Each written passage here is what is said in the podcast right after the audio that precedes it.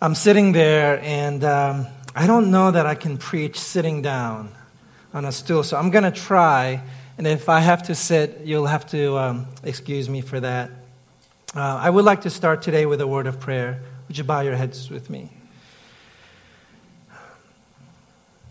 Father, I am super excited to uh, be standing here uh, under your authority, before your word, and share uh, the gospel message uh, with your people.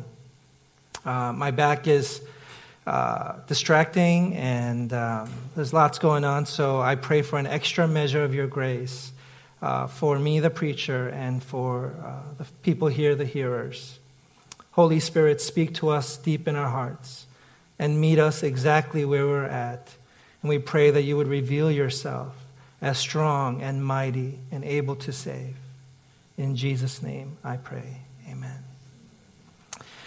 Uh, this is in many ways a continuation of last week's sermon on suffering. And today the message is called Redemption and the Gospel. Uh, this is a word that I think our secular society has even ad- uh, uh, adopted as their own.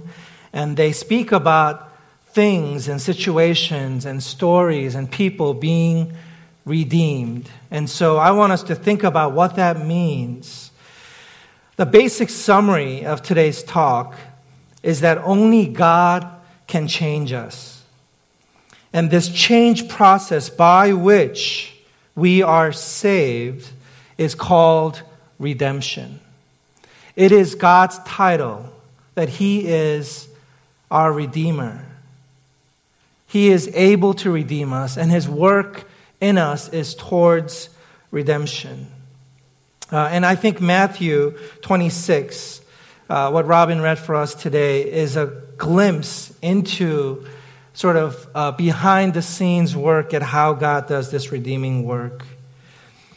My sermon feedback team uh, that uh, give me official feedback for each sermon that I give uh, suggested that I name the points of my talk before I do the before I go into it. So the three points are in the form of questions, and the three questions are: Why did Peter weep bitterly?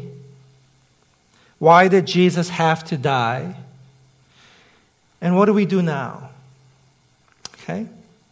Why did Jesus weep bitterly? Verse 20, uh, 75 says that Peter was weeping bitterly. And this word weeping in the Greek is the word for not just crying or shedding tears, but it has this connotation of anguish, and it's reserved in the New Testament for times when people are crying for the dead.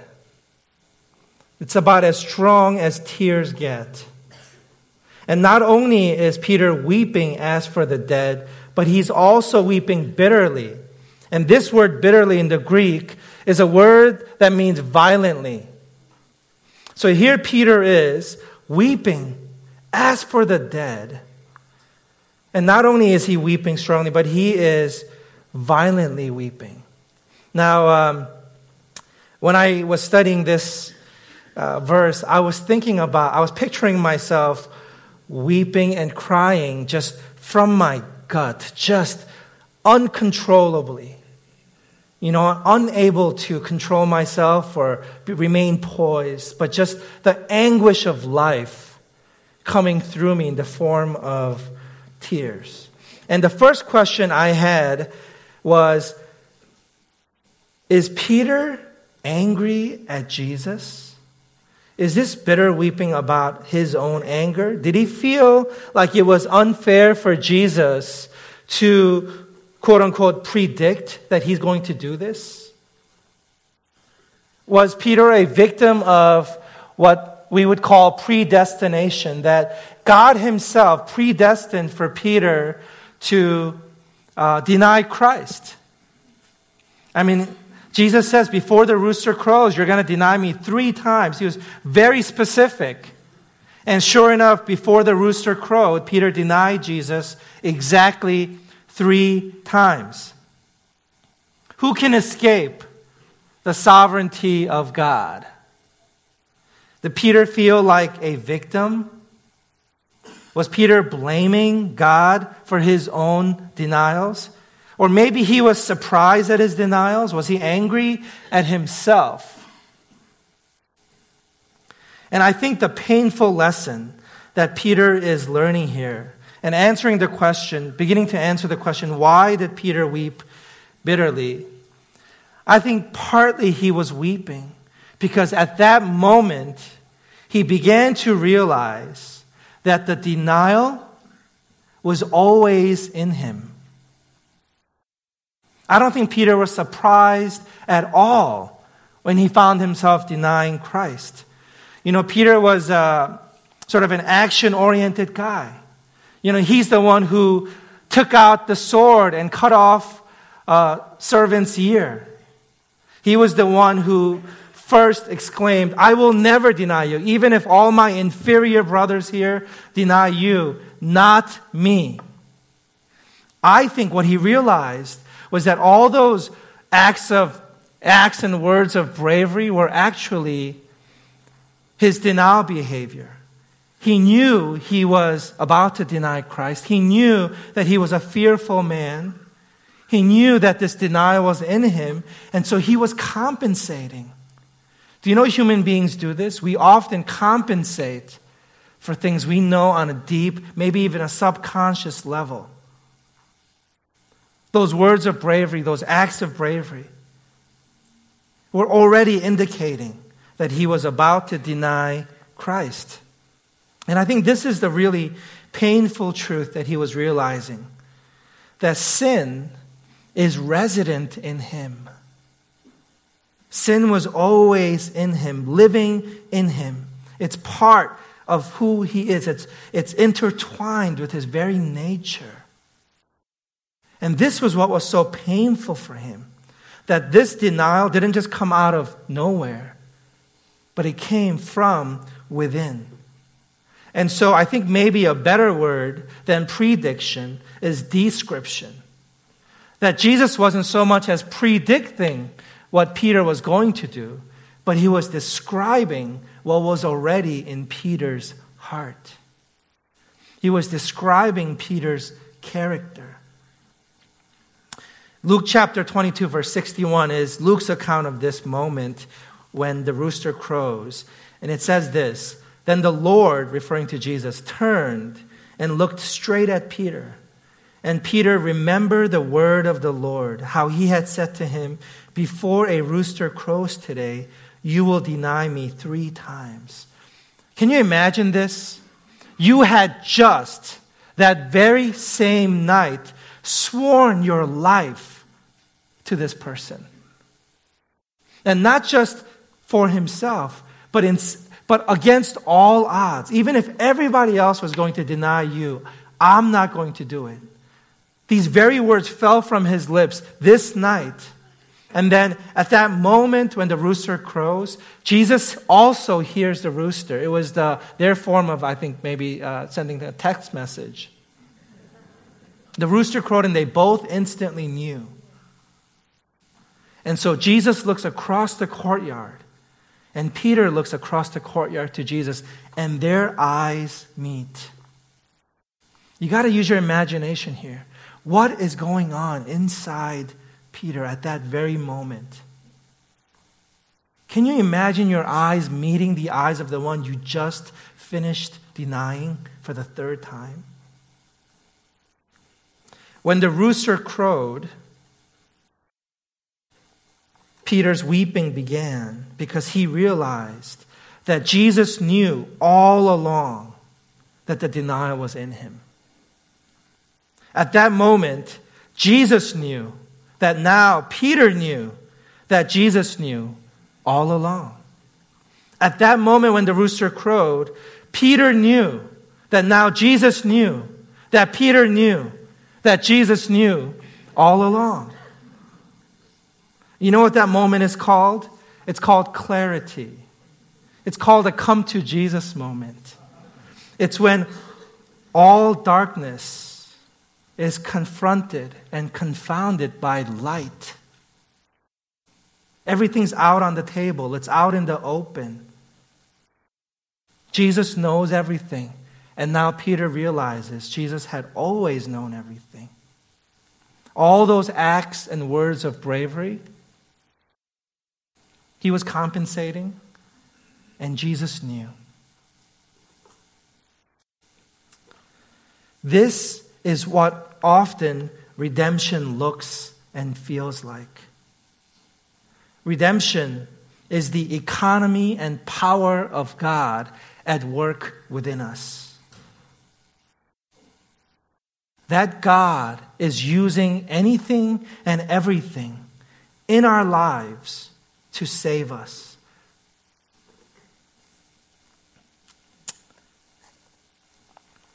What did Peter learn? I think he learned a few things. One, he learned that we are sinners not because we sin, but we sin because we are sinners. This is the age old chicken and the egg question. Which came first, the sin or the sinner? And I want to suggest to you that you and I, we sin because we are already sinners.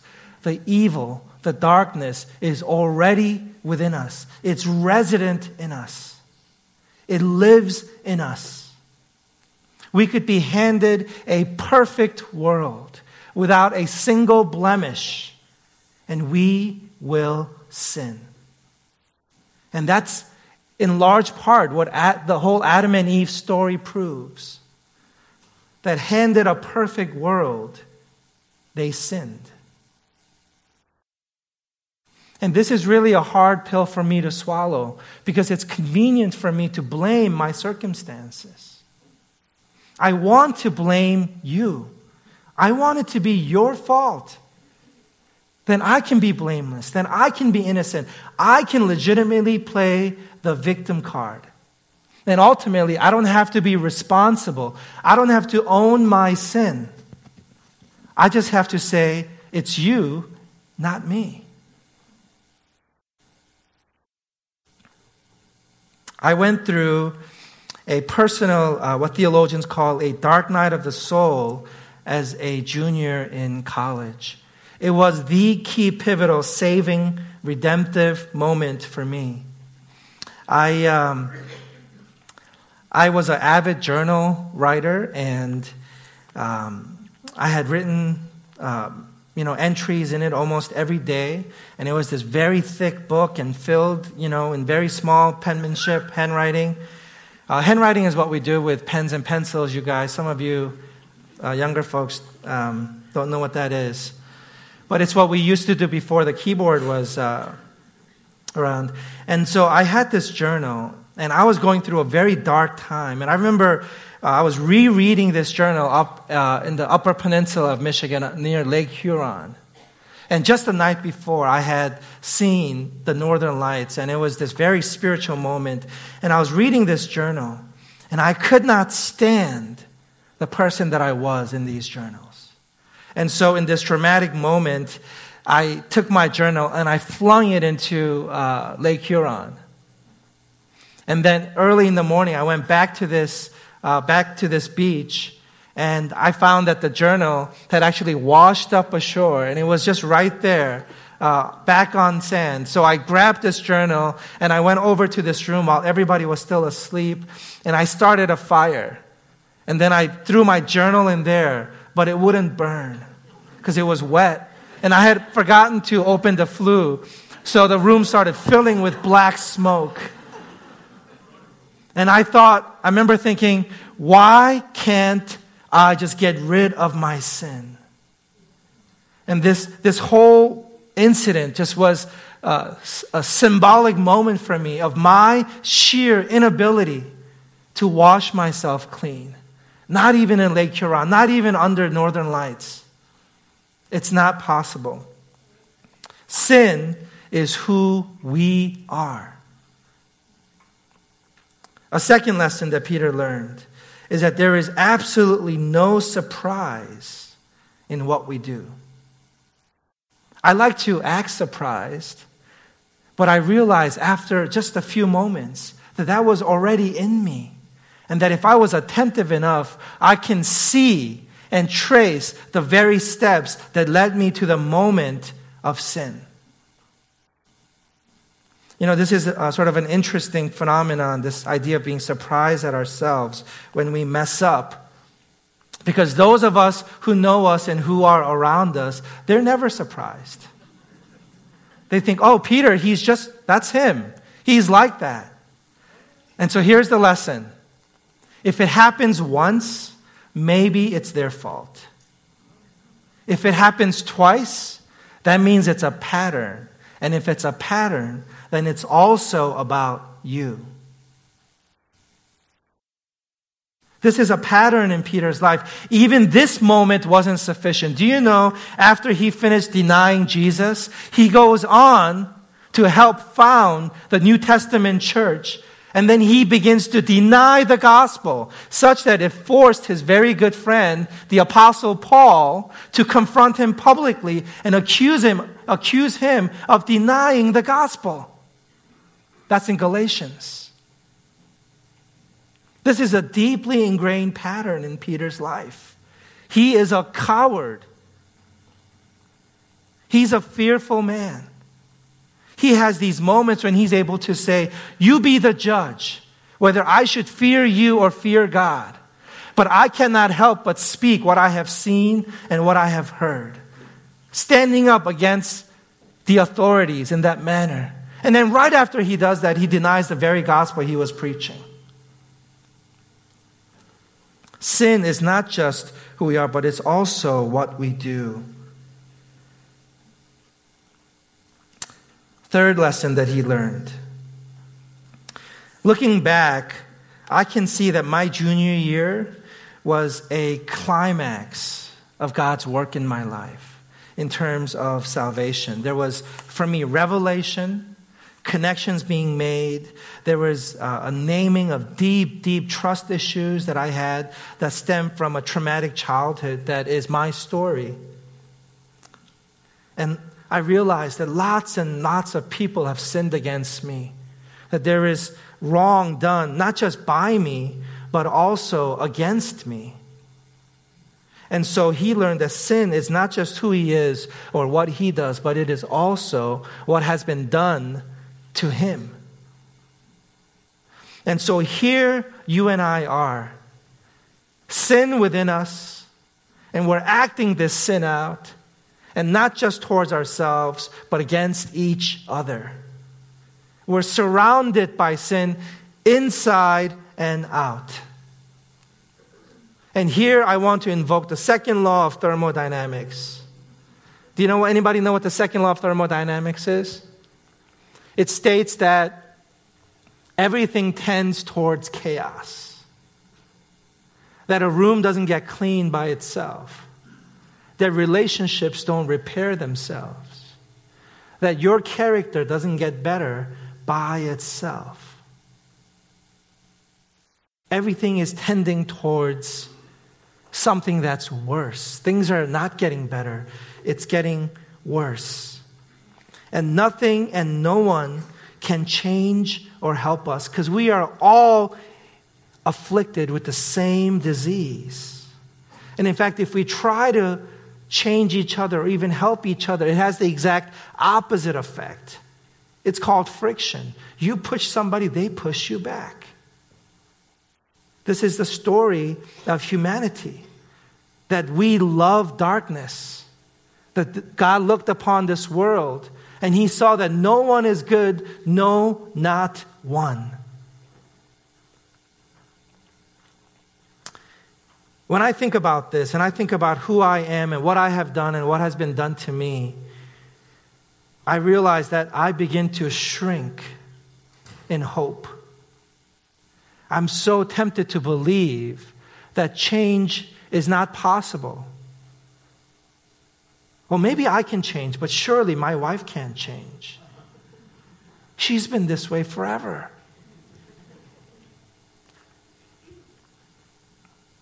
I am tempted to lose all hope for myself and others. Where is the hope?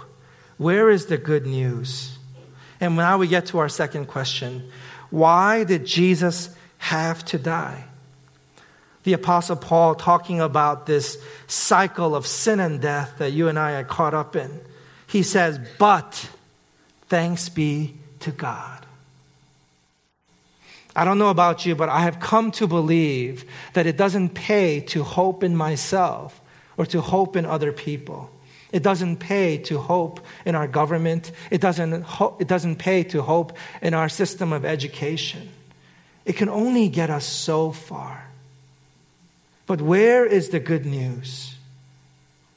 And I think the good news is wrapped up in the death of Jesus Christ. And this is what the scriptures call salvation that there is no hope apart from the work of Jesus Christ. Do you know what the word save means? It literally means a change in direction. That I am headed over not just this fiscal cliff, but just over this cliff of life. That because of who I am and what I have done and what others have done to me, I am headed in this one very certain direction. These are the consequences of being human and living on this planet. And there is no hope of changing direction. But salvation is there is an outside intervention that comes in and changes the direction in which I am headed. And the word that explains the process by which I am saved is the word redemption. The Greek word literally means to pay off a debt, particularly in the marketplace, and it was primarily used towards the redemption of slaves. Back in the day, when you had a debt, that means that you are a slave to this person until this debt is paid. That your life was now theirs to command and not yours anymore.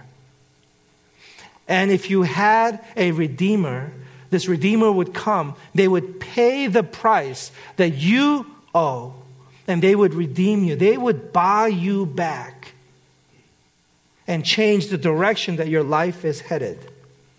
Romans 8:28 says, "Not all things are good. Many things are bad, but that God uses all things to work together for the good." Do you know this? That there is such a thing as evil in our world? If you forgot about it this week, you should at least remember that senseless, meaningless evil happens. It just happens. You know, I don't know if I'm going to hear this, but every time I hear this, I cringe. I don't know if I'm going to hear it as a result of the news story that I'm referring to, which I assume you all know about. I hear people say all the time, and each and every time I cringe when people say this. They say, I believe everything happens for a reason.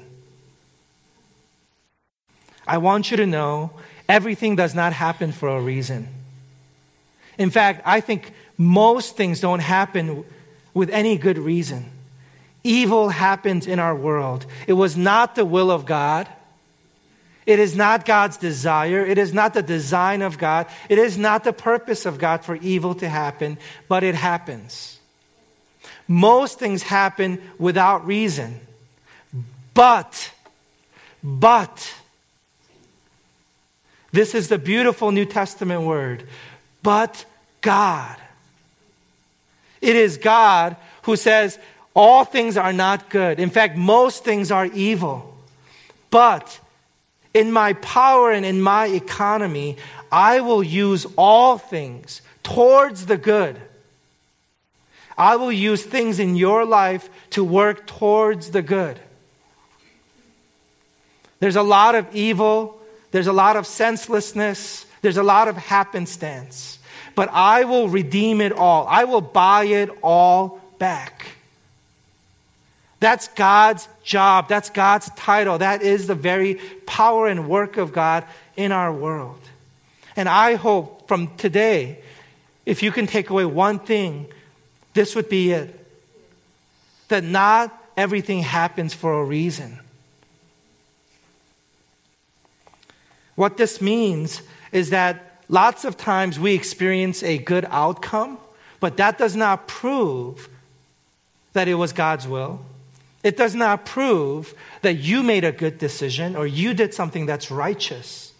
All that proves is that God is powerful and able to work good out of anything and everything. It speaks not to our righteousness or to some, uh, some mechanism that's been set in place in which good things come out of bad, but it is God intentionally intervening to work good, to excavate good out of bad things that happen all around us.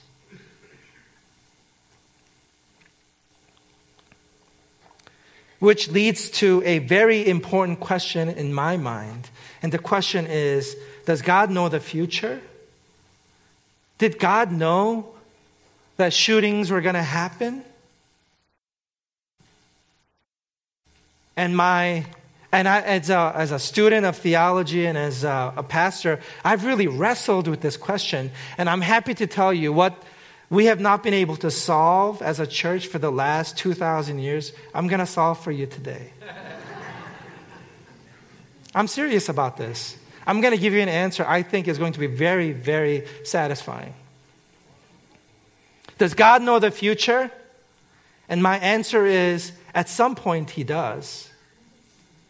You know, I remember hearing a story about a party that uh, a young man went to, and somebody decided to bring a gun to this party, and there was a shooting, and he got shot. But perchance, he happened to be wearing his older brother's belt. And perchance, he happened to get shot right where the big belt buckle was. And so the bullet never entered him. The belt buckle stopped the bullet. Now, does God know the future? Well, maybe, you know, theologians have argued, well, God didn't know that that was going to happen. And some say, well, God knew that was going to happen. That's why he was wearing the belt buckle. And I say, well, at some point, God knew the future. Maybe right when the gun was being fired. He knew that where the bullet was headed. He must understand physics and he knows how, you know, bullets work and how guns work and how angles work and he understands physics. Therefore, at some point, God knew the future. And so that's an irrelevant question for me. Here's the truth it doesn't matter if God knows the future or not, because God is all powerful. And at any moment, God can do anything He wants. By definition, that's what God is. He can do anything He wants at any moment. And God is not dependent on some knowledge about the future in order to be able to do it. I don't know about you, but for me, a God that is dependent on some external knowledge about some future he apparently doesn't have control over is less powerful than a God for whom foreknowledge is irrelevant because he is able to do anything and everything at any given moment should he so choose to do it. This is what we call the sovereignty of God that in the sovereignty of God, that is, in his sheer power and ability, he is able to do whatever he wants to do or whatever he needs to do in order for good to come out of this situation. And so people ask, did God know about the shooting? Well, at some point he did. That's irrelevant because God is a redemptive God. He's able to work good out of anything and everything.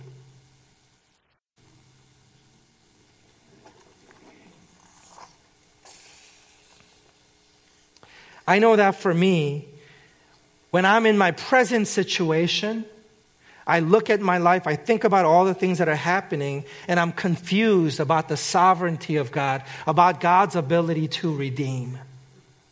But whenever I look back at my life, I am able with clarity to see the hand of God in my life. I'm able to see that He has been working towards the good in my life. That He has been redeeming my life such that I'm not just a victim to the consequences of the sin in me or the sin that I act out or the sin that has been committed against me. But God triumphs over sin in my life. And how do we know that He is able to do this? And this is why our hope is in the cross. Because here Jesus is, the only innocent to be ever born. And he is crucified on a cross. And this instrument of death and has now become a symbol of life for us. And if God is able to turn this instrument of death into the symbol of life, then I can know for certain that He is able to work good out of anything in my life. God took the greatest evil that has ever been committed, that is the death of His Son, and He's able to use it for the good. And that serves as promise to me that God, who is sovereign, is able to do the very same thing in my life. This is why the Apostle Paul said, says that the resurrection of Jesus Christ is the cornerstone of our faith. What this means is that the very same Spirit that raised Jesus' dead body from the grave is at work in my life. And if God is able to save Jesus, He is able to save me. Lastly, what do we do now? If this redemption is true, if God is really able to work good out of anything and everything, what is our response? I have three responses for us. One, I want to invite some of you to weep personally. And what I mean by that is you need God's redemptive intervention in your life. I want to be clear on this. Romans 8:28 does not say that in all things God works for the good for everybody. Romans 8:28 says, "In all things God works for the good for those who love him, who are called according to his purpose." If you are here today and you do not know Jesus Christ as your personal redeemer, if God is not redeeming your life, you are headed in a certain direction. You will be the victim to your sin that is within you, to the sin that you are acting out, and to the sin that has been committed against you. These things, sin will have reign and power over your life. Good may or may not come from things in your life. This is a fact. And so now I want to invite you to weep bitterly, experience a salvation that Peter experienced. And come to God, come to Jesus and say, Jesus, I realize now you knew already. You already knew all along who I was and who I am. You know my whole life story. And now you know that I know that you know. Have a come to Jesus moment.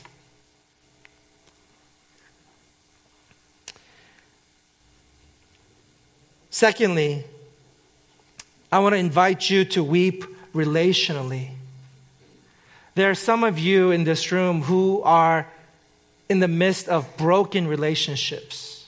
And there is stubbornness and ego and bitterness and unforgiveness and resentment in these, in these relationships that you hold. I want to invite you to invite Jesus to redeem these relationships. And what that means, I think, is to say yes to forgiveness. Maybe make a phone call or write an email and say to someone, I feel like we've been carrying this for a long time, but I'm ready to say I'm sorry. I'm ready to talk things through. Check in with each other. Invite you to ask questions, to confess your sins, and seek help. Third, I want to invite you as a church to weep corporately.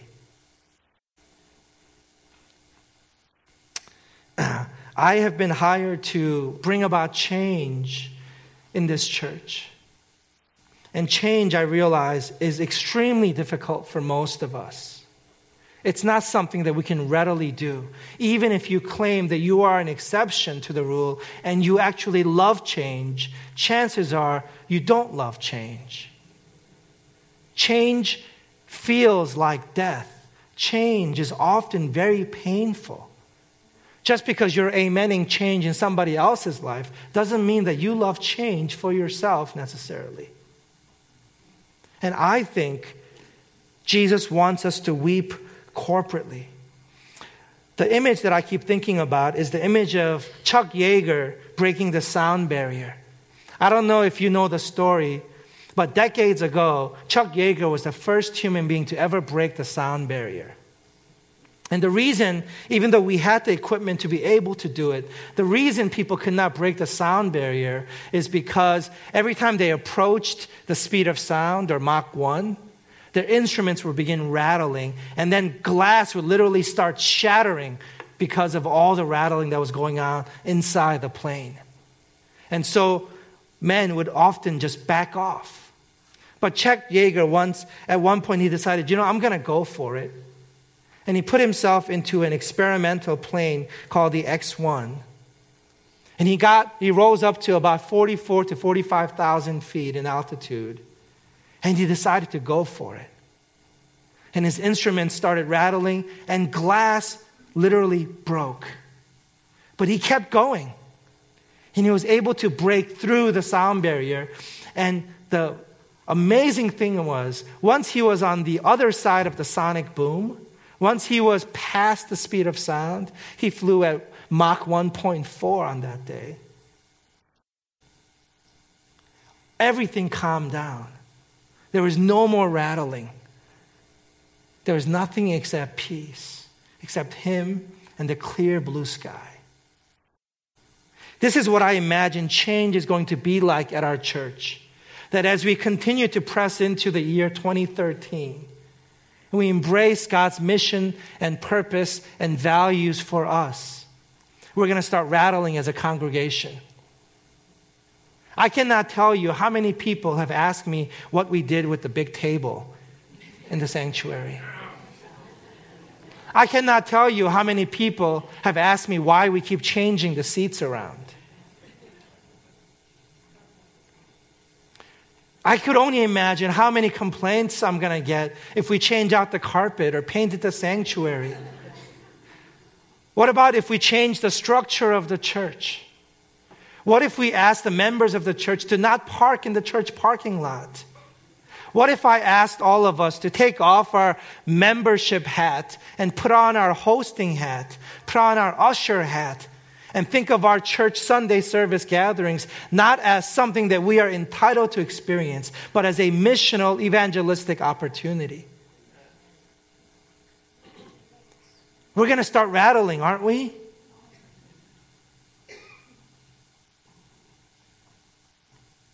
But I realized I don't care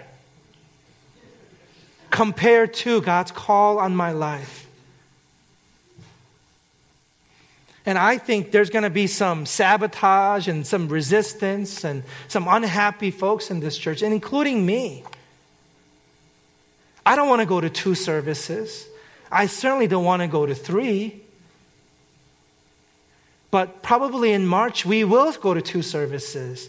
And probably by the fall, we will have three services. I don't want to do that. I want to invite you to weep corporately, to say yes. Now, let me conclude with a story. When I think about myself and I try to put myself in a category, I would self categorize uh, Peter Sung as an analytical, sort of thinking person. But then when I think about my life story, I have lots of sort of mystical experiences in my life that I don't know what to do with. And I want to share with you a story of one of these mystical moments that I had uh, during a prayer time. As I mentioned earlier, uh, I had a pretty traumatic childhood. And um, I think that all my life I'm going to be recovering from the trauma of my childhood. I'll never get over it. And this will be a point of access for God in my life. But it was uh, during an intense uh, sort of healing time for me that I had this experience. I was in my third hour of prayer. And I can't imagine praying three hours straight now, but I did. I had a time when I was praying for hours at a time. And I was in the third hour of prayer, uh, intense prayer, and I was just sweating. And I remember there was just, I was just caught up and I was uh, unaware of the room that I was in and the body that I inhabit. But I was sort of felt lost in a moment outside of time and space. And um, I remember I saw God in my mind. And I don't know if it was my imagination or if it was something other. Uh, but I saw uh, God in my, uh, during my prayer time. And I pictured myself as a little, uh, maybe a six year old boy. And I had my face looking down. I had my arms spread out like this. And there were tears streaming down this little boy's face. And my arms are stretched out. And in one hand, I was holding the hand of Jesus that I was seeing in my mind. And in the other hand, I was holding God's people. And I don't know how to describe it except it was people, but it was the earth, but it wasn't like the physical earth, it was people. And I'm holding this, uh, the God's people in my one hand. I'm holding Jesus' hand in the other. And then next to me is standing Jesus. And he has this exact same look of anguish on his face. But he's not looking down like I was, but he's looking up. And he has this, he has both his arms stretched uh, out like this also. And in one hand, he's holding my hand. And in the other hand, it's stretching up and it's touching the throne's, throne of God the Father up in heaven. And so maybe you can picture that with me. And then I hear Jesus speak. Okay? And this is in my mind, so you can slice that up any way you want to. But this is exactly what I heard in quotes. In the same way, I had to become man and go through what you go through in order to reach you. I need you to go through what you go through in order to reach my people. And I got to tell you, at that moment when I heard that, I opened my eyes. I returned to the room that I was originally praying in. And I would say, like, 95% of my anger and issues and frustrations just, it was gone. It was a moment of deep inner healing for me. In fact, so much so that very same year, I was seeing a professional uh, therapist. And I didn't know therapists can do this. But he said, Peter, I think we're done. And he ended his time with me. And he told me I was the best patient he's ever had.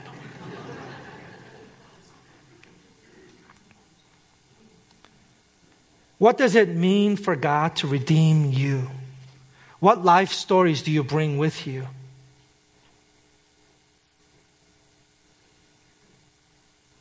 In what ways do we need to embrace redemption as a church? In what ways do we need saving relationally? I want to invite you to think about this as we pray, and I want to forewarn you. I'm going to ask some of you to uh, publicly uh, make a decision. Would you bow your heads with me?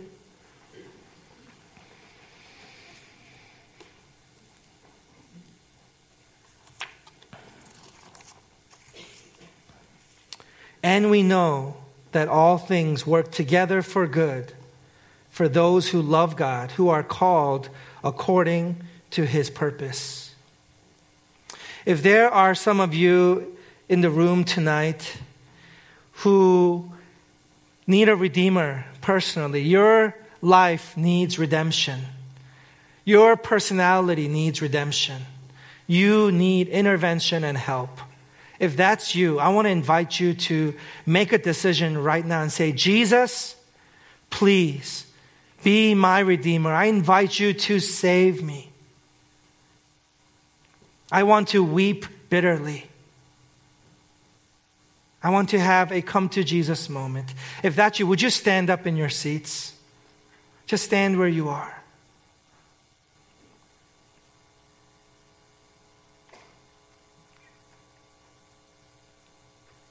Amen.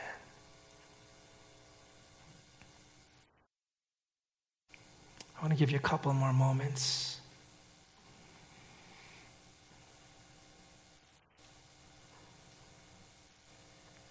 Now, there's some of you in this room who are holding broken and hurting relationships, and you can't fix it, and they can't fix it. And you need Jesus to redeem this relationship. And you want to invite Jesus to do that. Would you stand?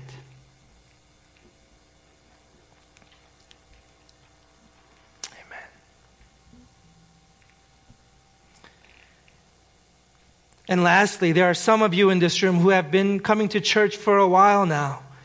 And there's a part of you that feels entitled to things that you are used to, things that you prefer or like. And I promise, as a pastor and leader, I will not use this as license to do whatever I want to do.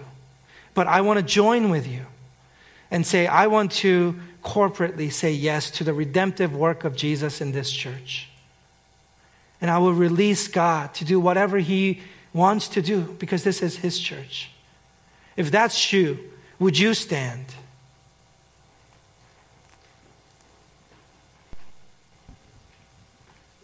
Amen. Jesus, I want to bring these sisters and brothers of mine before you. And Jesus, I want to invite you to be their Redeemer in church, in relationships, and in their personal life. We need you. We need the power of the cross. We need the same Holy Spirit that raised Jesus from the dead to be in us. So, Holy Spirit, I invite you to come, be amongst us, be in our midst, be in us, and save us, we pray.